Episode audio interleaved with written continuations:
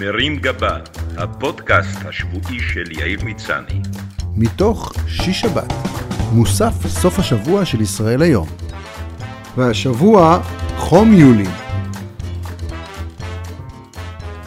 כבר זמן רב שאני מחפש הזדמנות לספר על יולי תמם, אדם לא מוכר לציבור הרחב, שעושה הרבה טוב ושראוי שתשמעו עליו. נפגשנו באופן מקרי לפני 25 שנה לפחות. הוא עבד כשומר בחניון בתל אביב, ואני החניתי את המכונית. אל החלון התקרב בחור גדול מימדים במיוחד, עם כובע מצחייה ודיבור לא ממש ברור.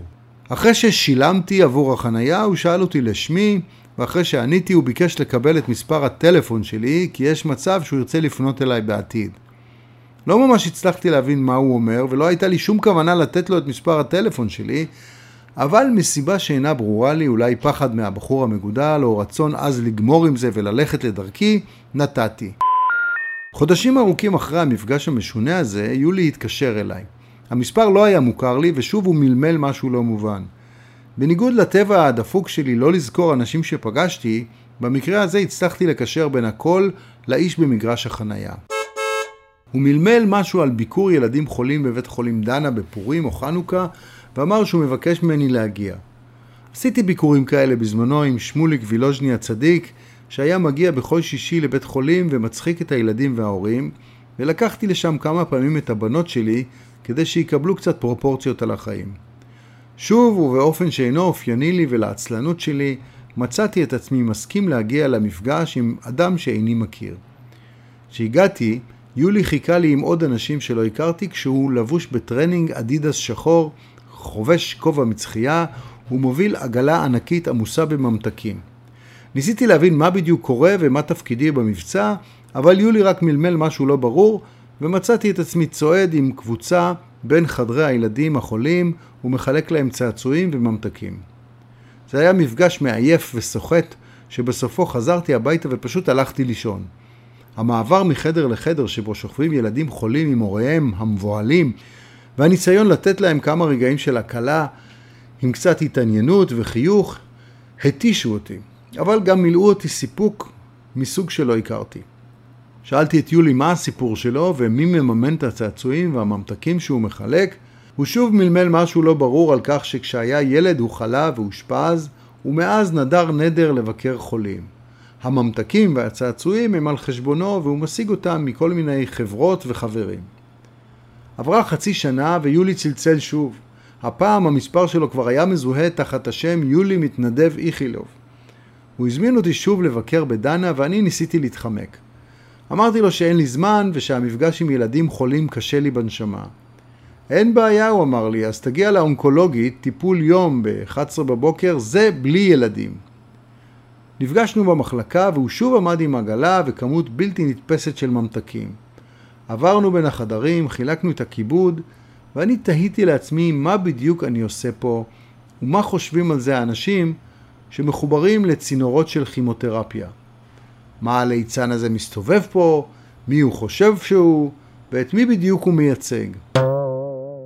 לא היו לי תשובות ברורות למבטים השואלים, אבל לאט לאט מצאתי שהכניסה לחדרים דווקא מתקבלת בחיוב. למדתי לזהות במבט מהיר מי מהחולים מעוניין שאתקרב אליו לשיחה קצרה ומי ממש לא בקטע. המפגשים הפכו למרתקים ופגשתי אנשים מכל קצוות הארץ שבאים למחלקה של פרופסור וולף כדי לנסות להחלים מסרטן. פגשתי חברים ומכרים שלא ידעתי שהם חולים, כאלו שחזרו שוב ושוב במהלך השנים, כאלה שסיפרו לי שזוכרים אותי כשביקרתי את אחד ההורים שלהם שנפטר, ועכשיו הם חולים בעצמם. בינתיים יולי הפך למעצמת התנדבות רבת זרועות. העגלות שלו המשיכו לצמוח ולהתרבות, הוא הקים קבוצת וואטסאפ בשם נתינה מהלב, שכללה כל מיני ידוענים ושאינם ידוענים שהתגייסו לעזור, וגם אני גייסתי לבקשתו כל מיני חברים מתחום המוזיקה שהסכימו לבוא ולסייע במפגשים הקבועים שלו במחלקה. במהלך השנים יולי התחתן והזמין את הגברת הראשונה ואותי לחתונה שלו בנתניה. ולמרות שאני סנוב מתנשא שלא אוהב קינוחי פרווה, ושהקשר שלי עם יולי היה מוגבל למפגשי חגים באונקולוגית, נסענו לחתונה. עד היום לא הצלחתי להבין מה יולי בדיוק עושה בחיים, וכששאלתי אותו לא ממש קיבלתי תשובה. אבל מבירורים שערכתי, מדובר באדם פשוט מהשורה עם לב זהב. כששמע על הפעילות של העמותה לחיילים בודדים שמנהלת רעייתי, הוא ארגן בנתניה ארוחת צהריים למאות חיילים על שפת בריכה, כולל מנגלים, מוזיקה והופעות של זמרים, כשאת הכל הוא עושה יחד עם החברים שלו ובלי לבקש שקל מאף אחד. האירוע הזה כבר הפך למסורת והוא מתקיים זו השנה השישית לפחות. שורה תחתונה? אין שורה תחתונה. כמאמר השיר של יעקב רוטבליט, ככלות הקול והתמונה, חשוב תמיד לשאול, בעיקר את עצמנו, מתי בפעם האחרונה עשית משהו בשביל מישהו? ויולי עושה כל הזמן והרבה. עוד סיפור קטן על אדם מהיישוב שאין מאחוריו שום ארגון או אמצעים, שלא מבקש כסף מאף אחד ועם קצת עזרה מחברים טובים, מוכרים יותר או פחות כמו השף שגב משה, המנטליסט שימי אטיאס, שלי גפני, פבלו רוזנברג, דני בסן ועוד חברים, עושה טוב להרבה מאוד אנשים. שבת שלום. מרים גבה, הפודקאסט השבועי של יאיר מצני. מתוך שיש שבת, מוסף סוף השבוע של ישראל היום.